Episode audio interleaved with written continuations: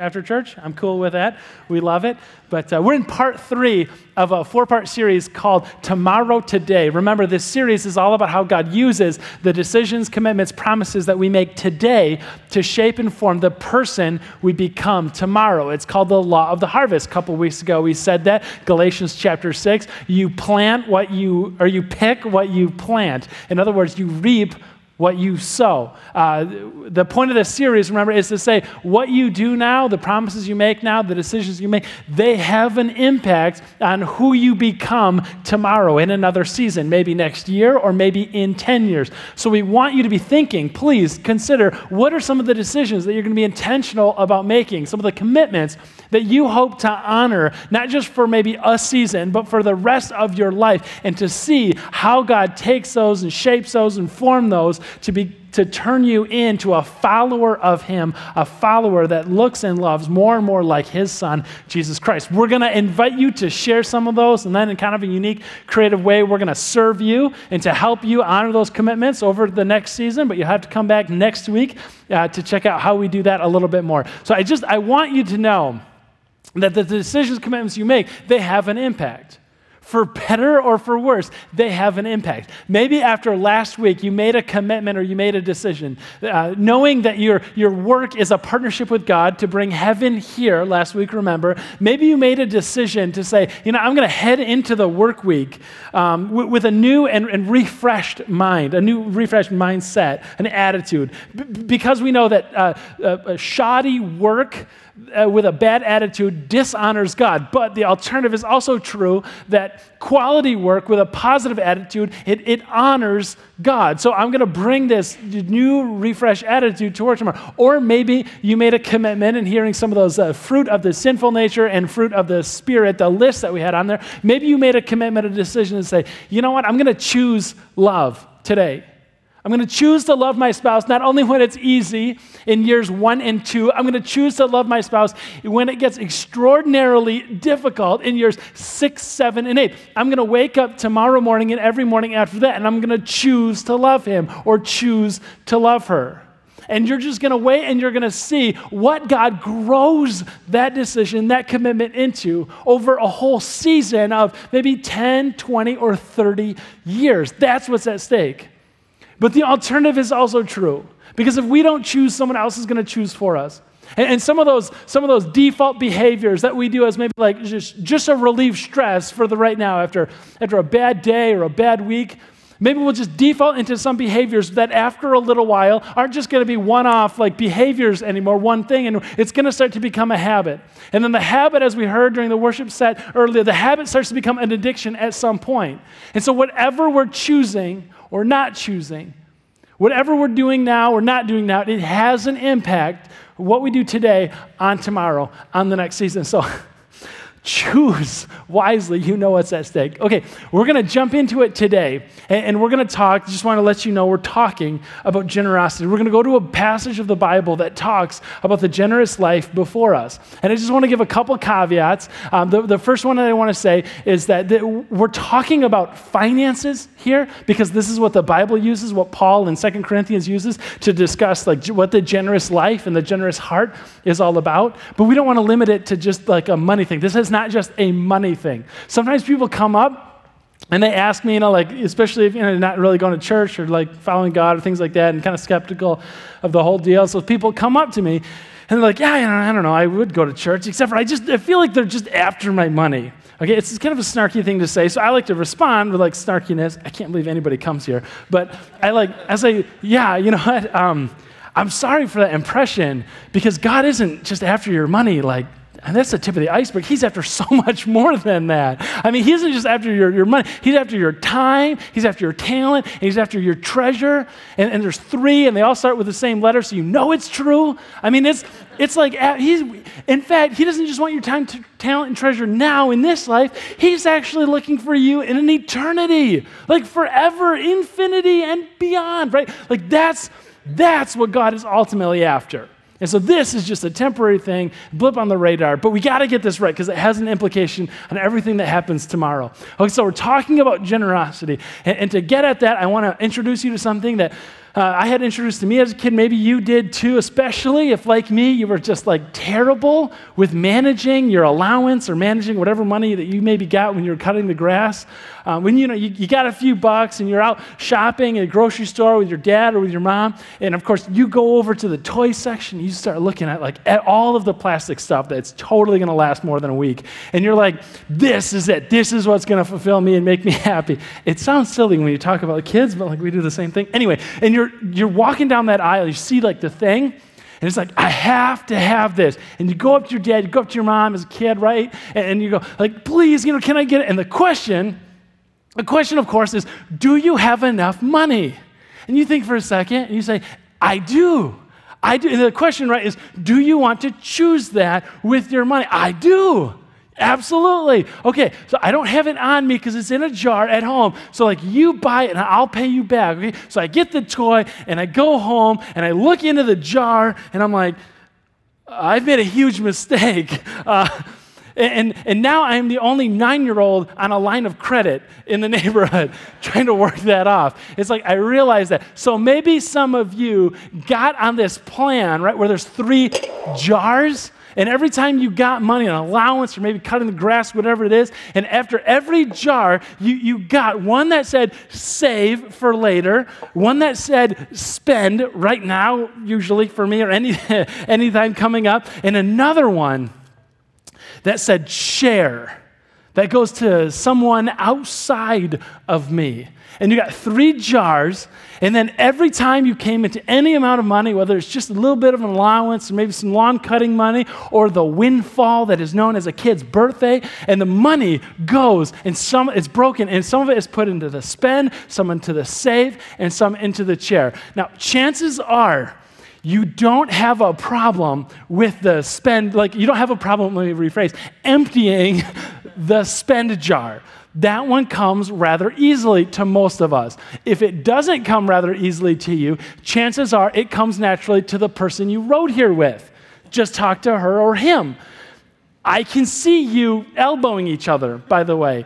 I, it's not like that much of a gap. I'm making mental, just kidding. Um, spend jar. The other one is the save jar. In, this one, it might come naturally, it might not come naturally. Maybe this one will help. Somebody told me along the way the save jar is really nothing but a spend jar on future me, which I love. And right now, some of you are like writing that down as the Sunday takeaway. Like, saving is spending on future me. I love future me. Tomorrow, today. I get it. No, no, no.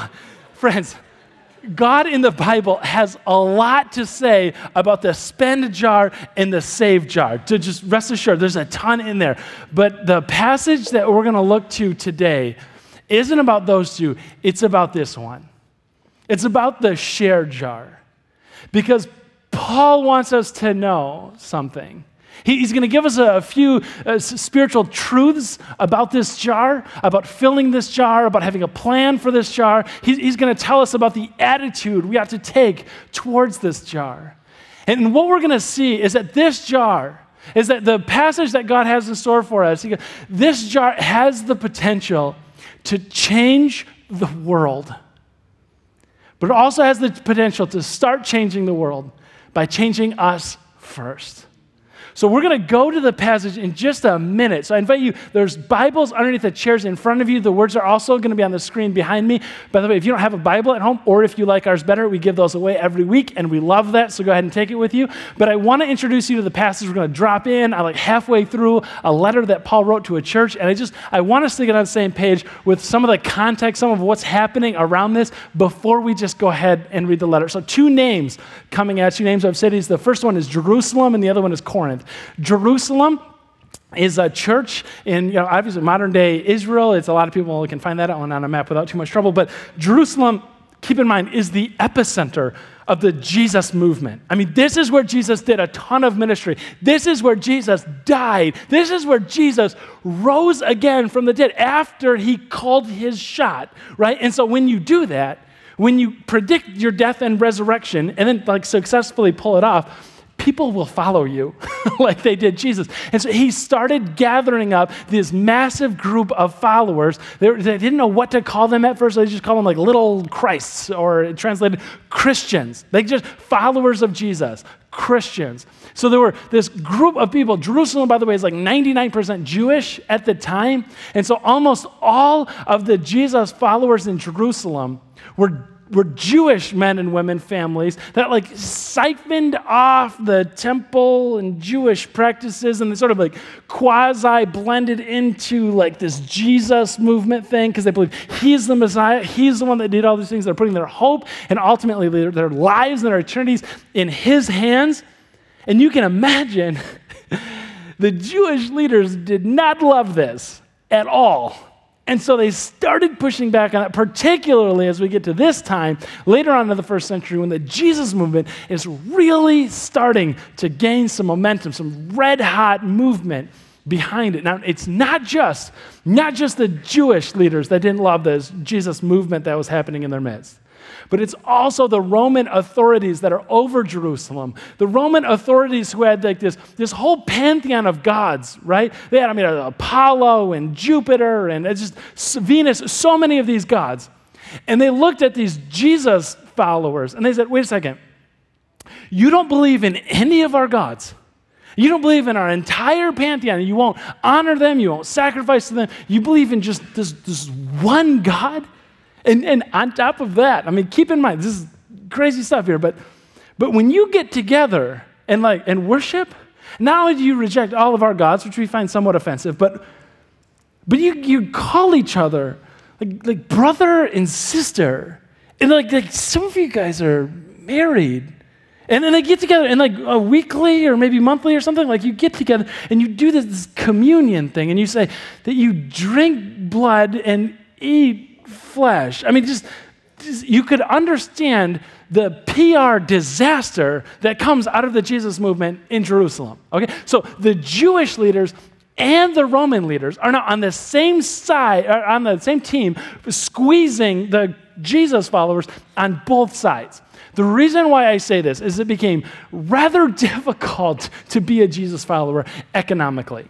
I mean, besides the outright persecution, there's also the fact that 99% of the inhabitants of the city just will not employ you.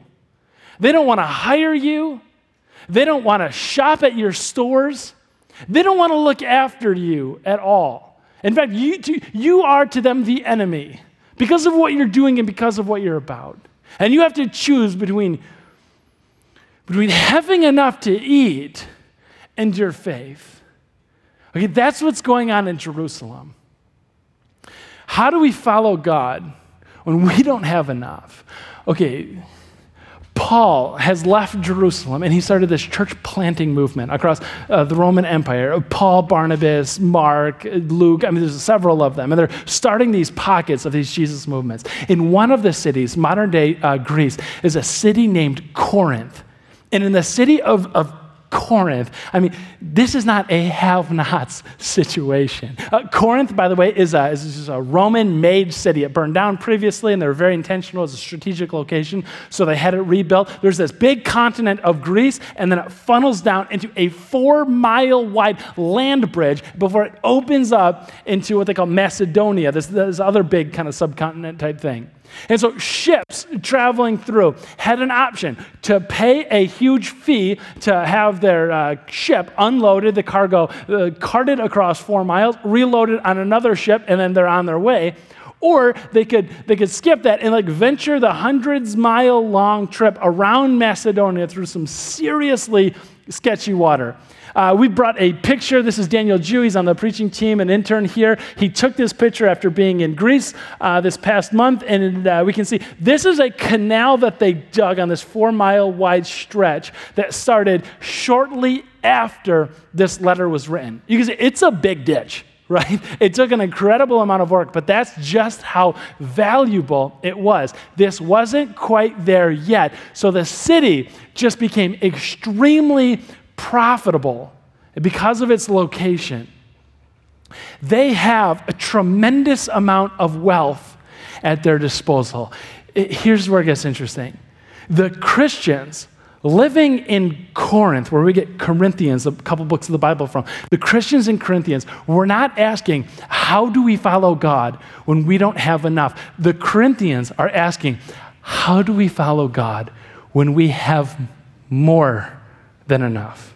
It isn't how do we follow God in want, it's how do we follow God in plenty in abundance. I, ju- I, just think strategically where we're located today, in the wealthiest nation in the history of humankind, maybe there's some truth that we can like glean from what God has in store for the church in Corinth. Now, this is what I think is awesome. Whether you are like uh, completely into this Jesus thing, church, all this stuff, or whether maybe you're just here because somebody invited you and they promised lunch afterwards. But whatever the deal is, this is what I think is cool. What we're just about to read is one of the first, by all means that I could check out at least, this is the first time uh, this first historical account of one group, Corinth, hosting a fundraiser to simply to alleviate the suffering of another group of people completely of their own will. There isn't a government entity, there isn't pressure involved. There's just, hey, this group in Jerusalem is suffering badly. And you know, they're asking basic questions about are we going to have enough to eat today? And, and, in Corinth, you have plenty. So, what we're dropping out is this fundraising campaign in Corinth to feed this church in Jerusalem. I just, it's first time in history that's ever happened. I think that's pretty awesome. And, and Paul, he's writing this letter ahead and he's going, uh, We're coming through Corinth and uh, I want to collect a check while I'm there because you know, you wouldn't have this faith if it wasn't for these people in Jerusalem, right? I mean, they, they're the epicenter. They're the ones like tending to this flame, and they are falling on some seriously hard times. I don't want, I don't want to get together and be like, now, friends, we all know about the suffering in Jerusalem. That's my preacher. I did what I could. Uh, he's like, I don't want to kick off a capital campaign. I just want to collect the bucket and I want to move, move on. And I, I definitely don't want guilt checks to be written that are simply paying me off, so I'm not asking anymore. He's just have it ready. And he goes, put some aside every single week from now until I get there so that I can keep moving through and I can get the money and the bread to the people who need it most. And he goes, when you give, when you put funds into this jar, there's a few things that I want you to keep in mind. And that, friends, is Second Corinthians chapter 9. And we're going to pick it up here in verse, in verse 6. Okay. He starts off and he goes, Remember this. Now, if I could ask you to remember this, remember this. Just like tuck that one away. Because I think what Paul knows is this reality is so easily forgotten. Whatever comes next, it is so easily, it's so easy to slip into a place where we completely forget. He doesn't want that for us. He goes, Day, remember this. Remember this whoever sows sparingly will also reap sparingly. And whoever sows generously will also reap generously. Each of you should give what you've decided in your heart to give, not reluctantly or under compulsion, for God loves a cheerful giver. And God is able to bless you abundantly so that in all things, at all times, having all that you need, you will abound in every good work. Uh, what do we read? Um, we got this letter to the Corinthians, and I wanted you to hear the whole thing because this, this is, Paul's message. But we're going to break it down line by line, and it starts off the first one. Remember this whoever sows sparingly, this should sound familiar if you're here a couple weeks ago, um, will also reap sparingly. Whoever sows generously will also reap generously. The first line that we have is about the marks of this jar. We made these all adverbs for everybody. You give generously. Uh, first point uh, uh, he's, he's referencing this law of the harvest principle that we picked up before. Uh, remember the law you pick what you plant. If you uh, plant tomatoes, you're going to pick tomatoes. If, if you sow zucchinis, uh, you'll reap zucchini, right? Now he's transitioning. Because he's not just talking about, hey, you know what? If you plant uh, envy, strife, discord, you're going to pick envy, strife, discord. Now he deepens it and he says, it isn't just a what, but it's also a how much principle, which I think is pretty cool. And he, he like makes this to say, you know, you've got the what thing down, but did you also know there's a how much to say, if you plant or if you sow just a little tomato, seeds, you're, you're just going to get a few tomatoes to reap, to eat. If you plant just a couple zucchini seeds, you're going to pick. Well, that one doesn't work because you'll still get a ton of zucchinis. But like you, get, uh, some of you have tried. Uh, you, my office is open. Go ahead. No, no. He, if you plant, his point, if you plant just a little strife, a little envy, a little faction, a little discord, you will reap just a little strife, faction, envy, discord. The same uh, is also true if you plant just a tiny amount of joy, just a tiny. There's also a how much principle that says you will reap just a tiny amount of joy. And so he wants to say, don't, don't short God, but don't short you either. And they're almost one and the same at this point. Whoever sows sparingly reaps sparingly. Whoever sows generously will reap generously. It's, it's a how much factor, which I think is important. I think is important because we ask how much, like all the time. In fact, that's a question I want to ask all the time personally. That's the question that I get when it comes to this more than probably any other question, almost. It is like, hey, you, you, you talked about this jar, the potential in this jar, and I just I want to know how, how much how much is enough? What what's generous? And this is where it gets kind of interesting because if you've read a bunch of the Bible, you might remember that the Old Testament talks about um, this all the time. In fact, in, in the Bible, how much is enough? It has a, a, specific number behind it because it's like they want it to be so abundantly clear as to what this is all about. They said, listen, anybody who's ever asking how much is enough, the number behind it, which is just simply 10. Every time you get $10, you divide it up, and these two, it's like, you know, nine goes in these somehow, and one goes in here. Like, it's simple as that uh, $1 out of every 10, $10 out of every 100. Like, this is not rocket science, right? Uh, how much is enough? It just has a number behind it, uh, 10. And they simply called it tenthing because they're not creative either. And so it's like, it's tenthing, which turns into tithing, where we get our word from. It's tenthing. It's how much is enough? The answer is 10. Now, interestingly enough, in the New Testament, nobody ever talks about that. Now, this is not in the Bible. It's really not anywhere else in the Bible. Dangerous thing for me to go down. But I just have this theory that, like, everybody gathered around, I'm talking all the New Testament authors Matthew, Mark, Luke, John, Jesus. He didn't, like, author the New Testament, but he was a prominent figure in there. Um, Timothy, Paul, James. I think John. I think everybody got together, Peter, um, and they and they all decide, let's not talk about it. Let's not mention that thing. We're really going to mess with everybody here. Raise some questions because it's so unbelievably strange that nobody ever referenced it. I mean, it was like, it was a fixture of the way that they did life. And then all of a sudden, it like just nobody mentions it anymore. I think the answer to that question points to the very, very heart of God and, and at least what this jar is all about.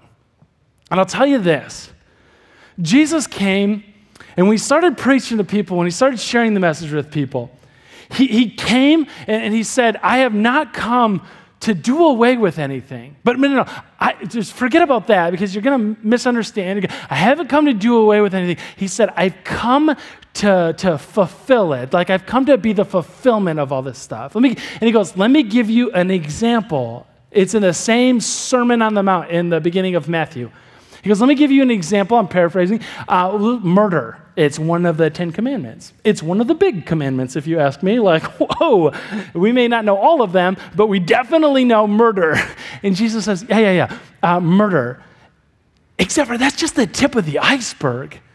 He goes, I say don't murder, but, but really, and Jesus goes on, he goes, there's this whole mass underneath what you can see that pops up over the ground. There's this, there's this whole mass that says, uh, all of the things that like lead you up to murder, stay away from. So if you hate your brother, I mean, if you murder him in your heart, like that is also covered in that commandment. Jesus says, listen, it's not even the actions kind of thing themselves, but the inverse. The church, by the way, has always understood the opposite, the inverse of the commandments to also be true. So, for thousands of years, Christians, the church has always held the position that the inverse of do not murder is also true, which is to say, preserve life. Preserve life wherever you may find it. The human life is sacred all over the world. And it doesn't matter if it's right here in our midst or somewhere happening else. It's, life is sacred.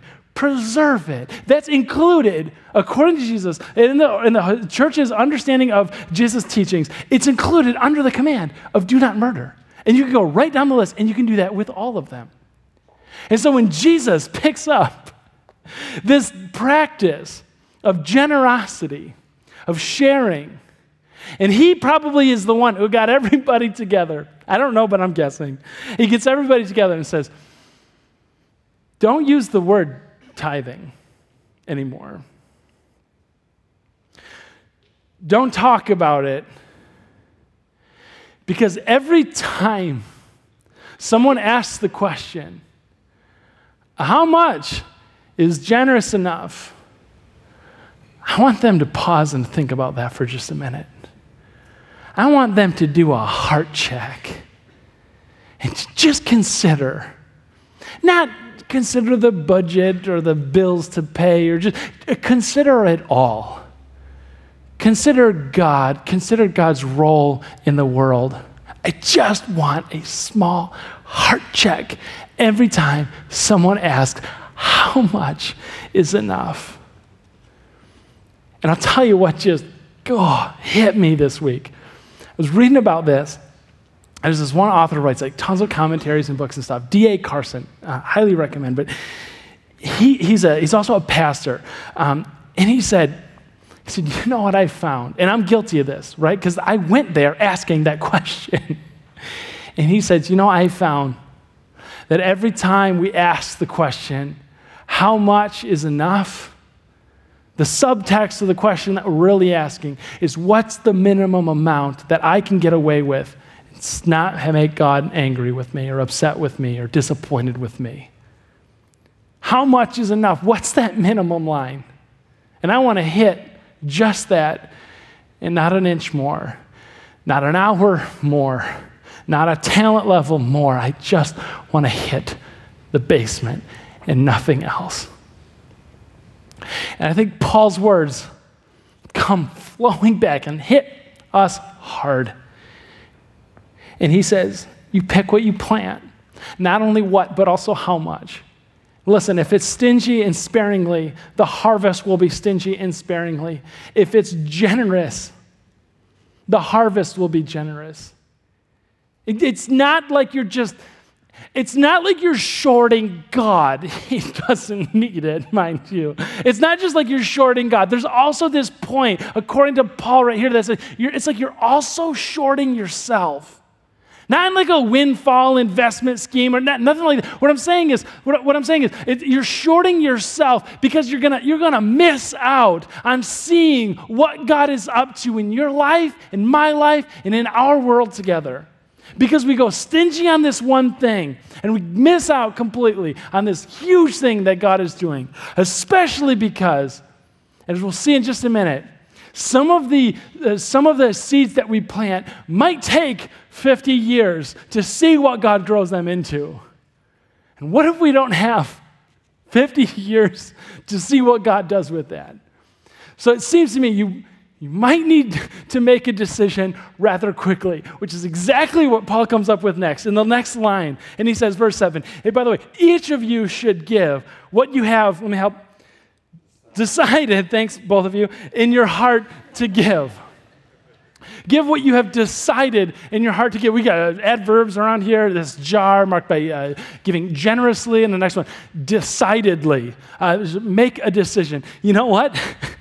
make a decision because somebody else would be happy to make a decision for you. Make a decision as to how much goes in these and how much goes in this one, because I assure you, friends, that there is a marketing team gathering around somewhere in the globe right now who would be happy to decide this on your behalf. Make a decision because you are going to bump into a salesperson this week, and it's not his or her fault at all. They have a quality product or service that they would like to lend you. But, friends, they would love to make a decision for you. And Paul simply says, says up front, make a decision. Make a decision because you've got a broke cousin sleeping in your couch in the basement who would love to make a decision for you about how your financial resources, how your time resources, how your talent resources get divvied up. Make make a decision. Because like we just said, make a decision because this is how we get to see God move in so many awesome ways. And we might just miss it if we wait too long to make a decision. Um, this, is, this is getting close to home, which is pretty awesome, but uh, seven years ago, Encounter Church was a uh, few people, there's no name, no building, no weekly worship. Encounter Church seven years ago is like an idea of a few people gathered around um, a dining room table.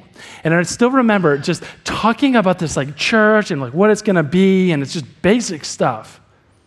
And there was, there was a decision made that day. There was a decision that said, hey, you know what? There may only be a few of us around the table right now, but let's just, let's just decide today that all of our tomorrows, every dollar that comes in, we'll spend 90 or save some and we'll, and we'll share 10 cents. That every hundred dollars, $10 is going to put into a share jar and we're going to empty it periodically. Let's just make that call. And seven years ago, they decided this is going to be split up between a few different things. Uh, we're going we're gonna tenth um, to a few different organizations. We're going to do things like dig wells in faraway countries to provide clean drinking water for maybe people who've never had that before, save lives. We're going to buy mosquito netting to prevent the spread of malaria, especially among kids and newborns, and save lives that way. We're, we're going to spend some, share some right here in, in, Southeast Grand Rapids, partner with the pantry up the road and provide meals, food, uh, provide meals for food insecure families right here in Southeast Grand Rapids. Uh, you know what? Let's go beyond that and not just like a global thing and a local thing. Let's create new followers of Jesus through what we call just the sister church. It's Renew Church in Corvallis, Oregon. Um, go Beavers. It's, there's a university, I always get that wrong, but it's okay. New, Renew Church in Corvallis, Oregon. We're going to partner with these and provide resources, financial resources to where we see God moving. All right? Let's make a decision. We did.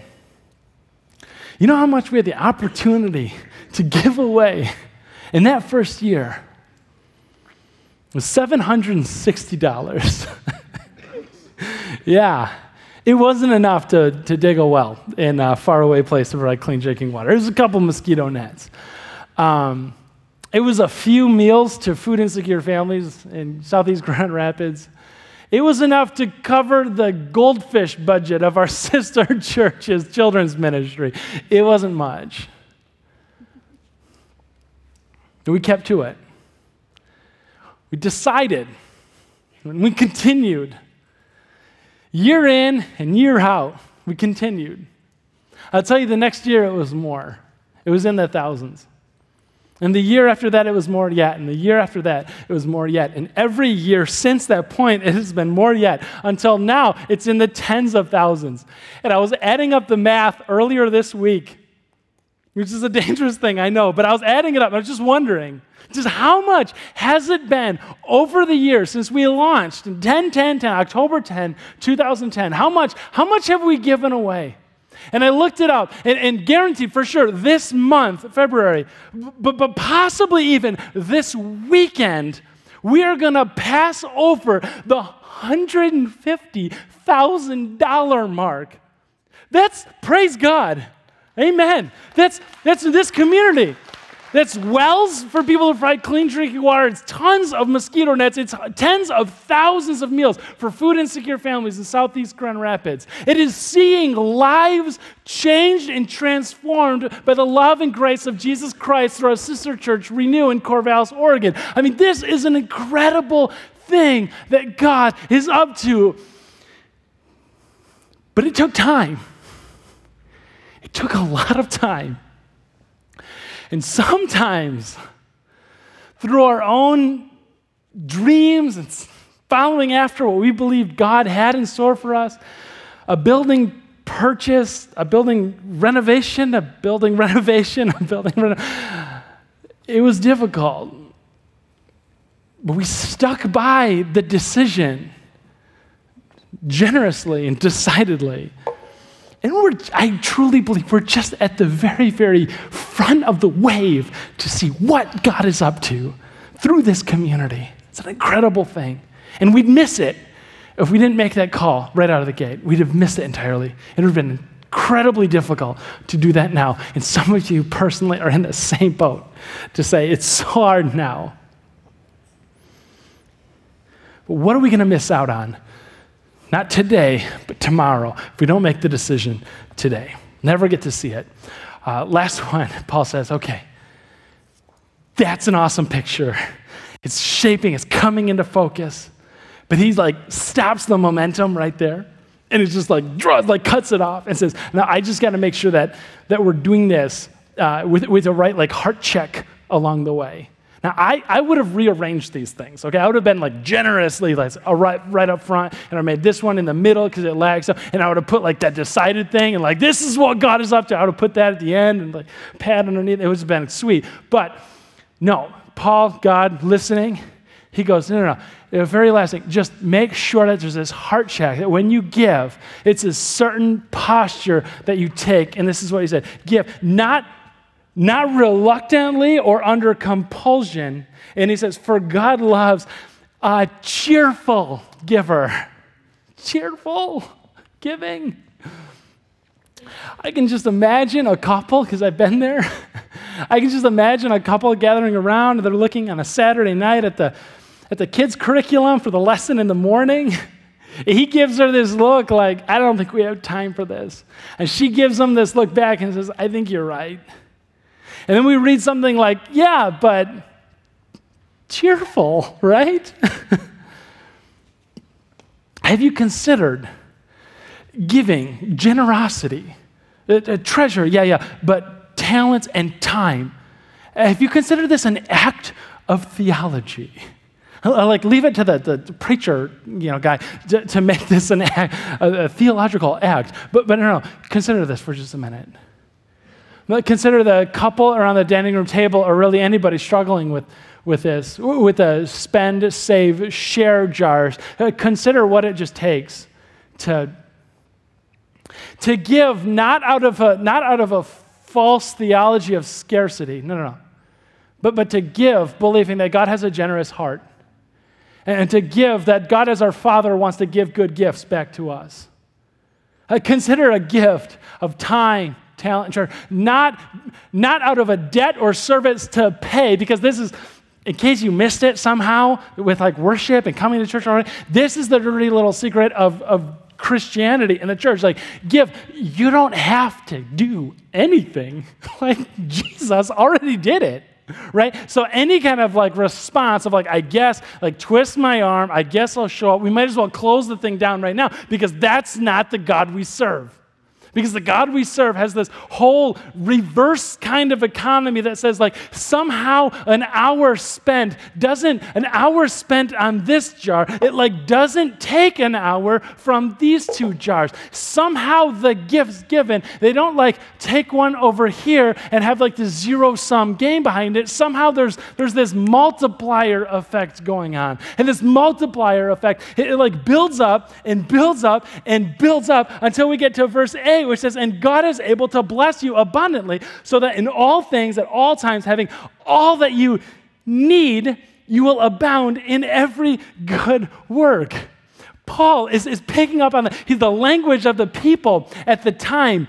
He, it's this um, Hellenistic, this Greek, Greco-Roman thought. Uh, it's called autarkia is the Greek term behind it. Paul uses the term here. It was like their philosophy for contentment. The belief of Corinth, the Christians at Corinth at the time, the world, what was in the water, was that contentment is simply self sufficiency. Like contentment is being able to step back and have utter independence. And then Paul breaks in on it and goes, Oh, I know, I know your way of thinking. Like I've studied this, but you know what? God's autarkia, God's contentment, it isn't independence. Contentment is not self sufficiency. For Paul, contentment is generosity, having everything that you need, autarkia, that's the principle there, to abound in every good work.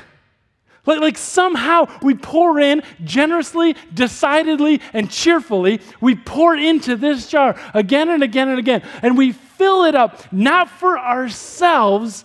That's the Greco Roman kind of worldly view that we live in. No, no, it's not about that. We fill it up, and God continues to multiply that and fill that again and again and again so that we abound in continual generosity.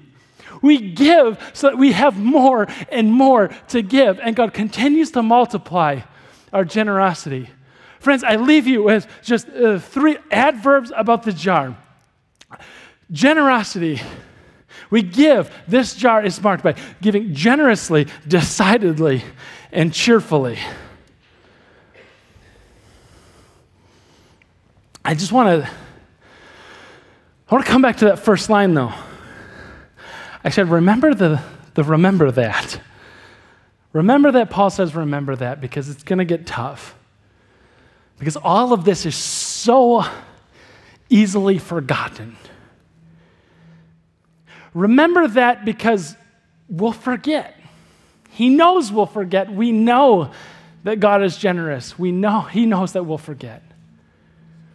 I, I just think of uh, a, a uh, high school age girl going to a Christian rock concert.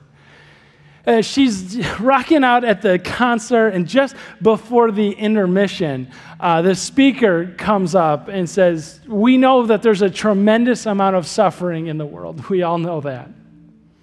I mean, throw a dart on the map. We know that there's a tremendous amount of suffering in the world, and sometimes we get lost in who to help, when to help, how to help. So the speaker at the Christian conference shows a picture of a, young girl, uh, 14, 15 year old, years old, puts a picture of her on the screen and say, "Here's how we help." This is a girl who who doesn't have clean drinking water, who doesn't have enough to eat today. Tomorrow she doesn't have an education to hope for or future life ahead of her. And if you want to help, and the speaker just throws up there and he says, it's an organization called Compassion International. And you know the tagline because you've been there, you've heard it before. For a little more than a dollar a day, you save a life, change a life. You provide clean drinking water and enough food to eat and an education to hope for for tomorrow. And the girl at the time, right, is like, yes, I can do something. I can alleviate some slice of suffering in the world. I can save a life and change a life. And so she resolves to go ahead and do this. And she goes out at intermission, she stands in the line in the long booth, and like they're registering people and they're doing the thing, and she's so excited, thinking about the life she's gonna change, the life she's gonna save. And she starts adding up the math, and she goes, wait a second, 30, $32 a month. I mean, that's almost $400 a year. And I'll tell you, the reaction inside of her I get because it's the same reaction that comes inside of me, and, you, and maybe in you too. And I don't think it's greed. Because I don't think that what we struggle with necessarily is this, is this greed generosity thing. I think that what happens inside of her and me, and maybe some of you, it isn't greed and generosity, it's fear and trust. Because that girl doesn't line up there and start worrying about the 400 bucks she's going to spend this year to save a life and change a life. Because she's, she wants to get more stuff. She starts worrying because, because what if I don't have enough? What if I forget that God is a God who looks after his children, takes care of our need so that we can continue blessing others. You've all seen the movie The Blind Side. We got a picture of Michael Oher um, and, uh, and his adoptive parents. It's a Sean and Leigh Anne uh, Tuohy. Story of Michael is that he, he grew up with a mom addicted to alcohol, cocaine, and a number of other things. His terrible home life. He grew up in one of the poorest zip codes in the country outside of Memphis. He experienced 11 different foster homes in nine years. As a middle schooler, Sean and Leigh Anne Tuohy ad- adopt him as a wealthy family.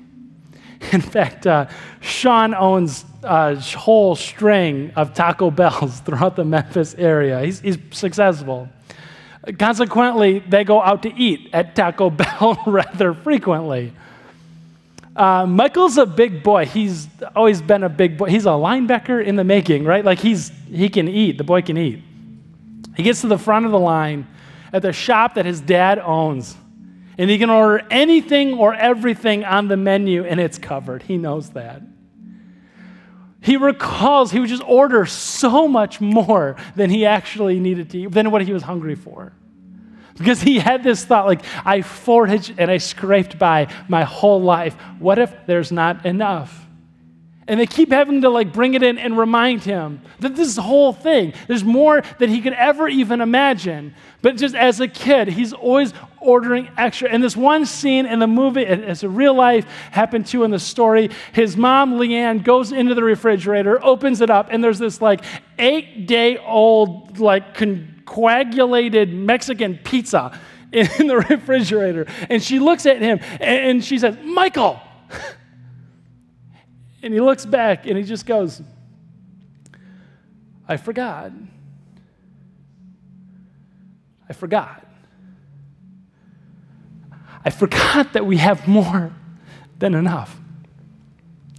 I forgot that anything I ask for, Whatever I need, I'll receive in abundance to share out. I forgot. I forgot that God is trustworthy. I need not fear. I forgot. Friends, I don't think Michael is the only one. So I'll leave you with this. May we never forget. May we never forget that our Father is a God of abundance. May we never forget that. May we f- never forget that there is more than enough in the economy of God, that it just multiplies, and more than enough to share with others. May we never forget. Ready to stand up? Let's pray together. Pray to the God who provides so richly. Gracious God in heaven, may we never forget.